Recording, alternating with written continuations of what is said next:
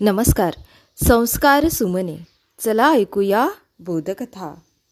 या उपक्रमामध्ये मी विद्या गवई नरवाडे आपणा सर्वांचे पुन्हा एकदा हार्दिक स्वागत करते. बालमित्रांनो आपण ऐकत आहोत एक होता कारवर ही कथा. लेखिका वीणा गवाणकर. मेरी नावाच्या एका गुलाम निग्रो स्त्रीच्या पोटी जन्मलेल्या काळ्या आणि कुरूप मुलाची ही कथा. तसं काळं आणि कुरूप जन्मनं निसर्गाचं देणं. परंतु बालपणात आपल्यापासून आईवडील हिरावून घेणं हे कोणत्या कर्माचं फळ असतील?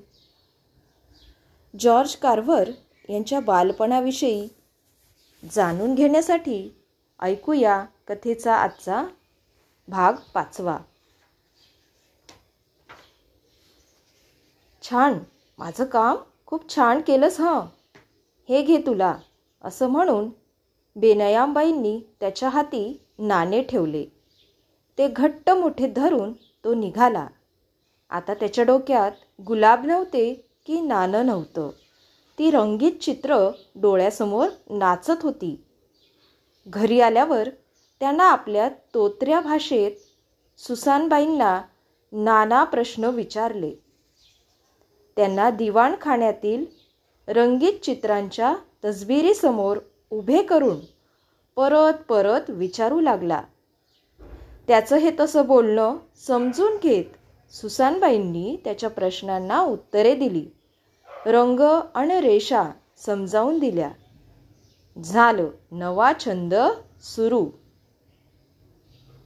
झाडीतल्या एकांतात हा माळीदादा रंगीबेरंगी फुले फळे पाने कुटून कुस्करून रंग बनवी. पक्ष्यांच्या पिसांचे गुंचले बनवी. मग लाकडी फळकुटावर काचेच्या फुटक्या तावदानावर.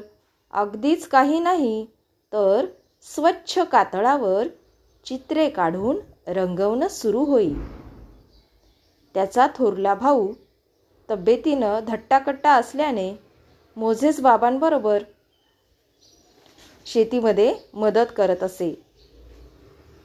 जॉर्ज कुठे दूर जायला मात्र तयार नव्हता.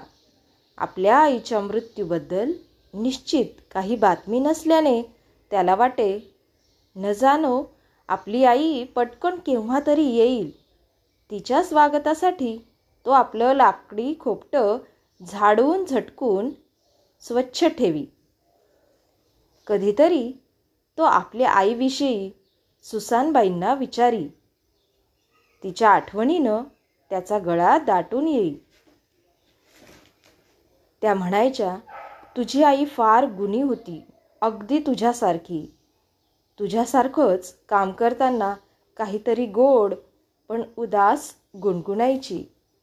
कामात फार चलाक तिला लिहायला वाचायला येत नव्हतं पण तिची आठवण फार दांडगी होती बघ.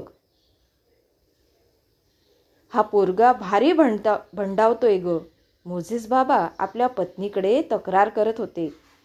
म्हणे गवत हिरवच का? टोळ उड्या कशामुळे मारू शकतो? सकाळची कोवळी किरणं दुपारी कुठे जातात? इंद्रधनुष्य तयार करायला किती वर्ष लागतात? हे काय प्रश्न झाले? वैताग नुसता. सुसानबाईंना हसू आलं. हो म्हणूनच ना मला मदत करायला त्याला माझ्याकडे पाठवता? कळलं हो पण माझी काही तक्रार नाही. उलट तो हाताशी असला की घरकाम झटकन उरकतं. हं नाहीतरी शेतीपेक्षा स्वयंपाकघराच्याच लायकीचा आहे तो. मोझेस बाबा फिसकारले. त्याची वाढच नीट होत नाही. तो काय शेतात कष्टाची कामे करेल? पण हा दुबळा आणि नाजूक असल्याने नेहमी सुसानबाई भोवतीच घोटाळत असे. बालमित्रांनो या ठिकाणी आपण थांबूया. उद्या पुन्हा भेटू. कथेच्या पुढील भागामध्ये तोपर्यंत घरी रहा सुरक्षित रहा आणि मास्क वापरा. माझा मास्क माझी जबाबदारी. धन्यवाद.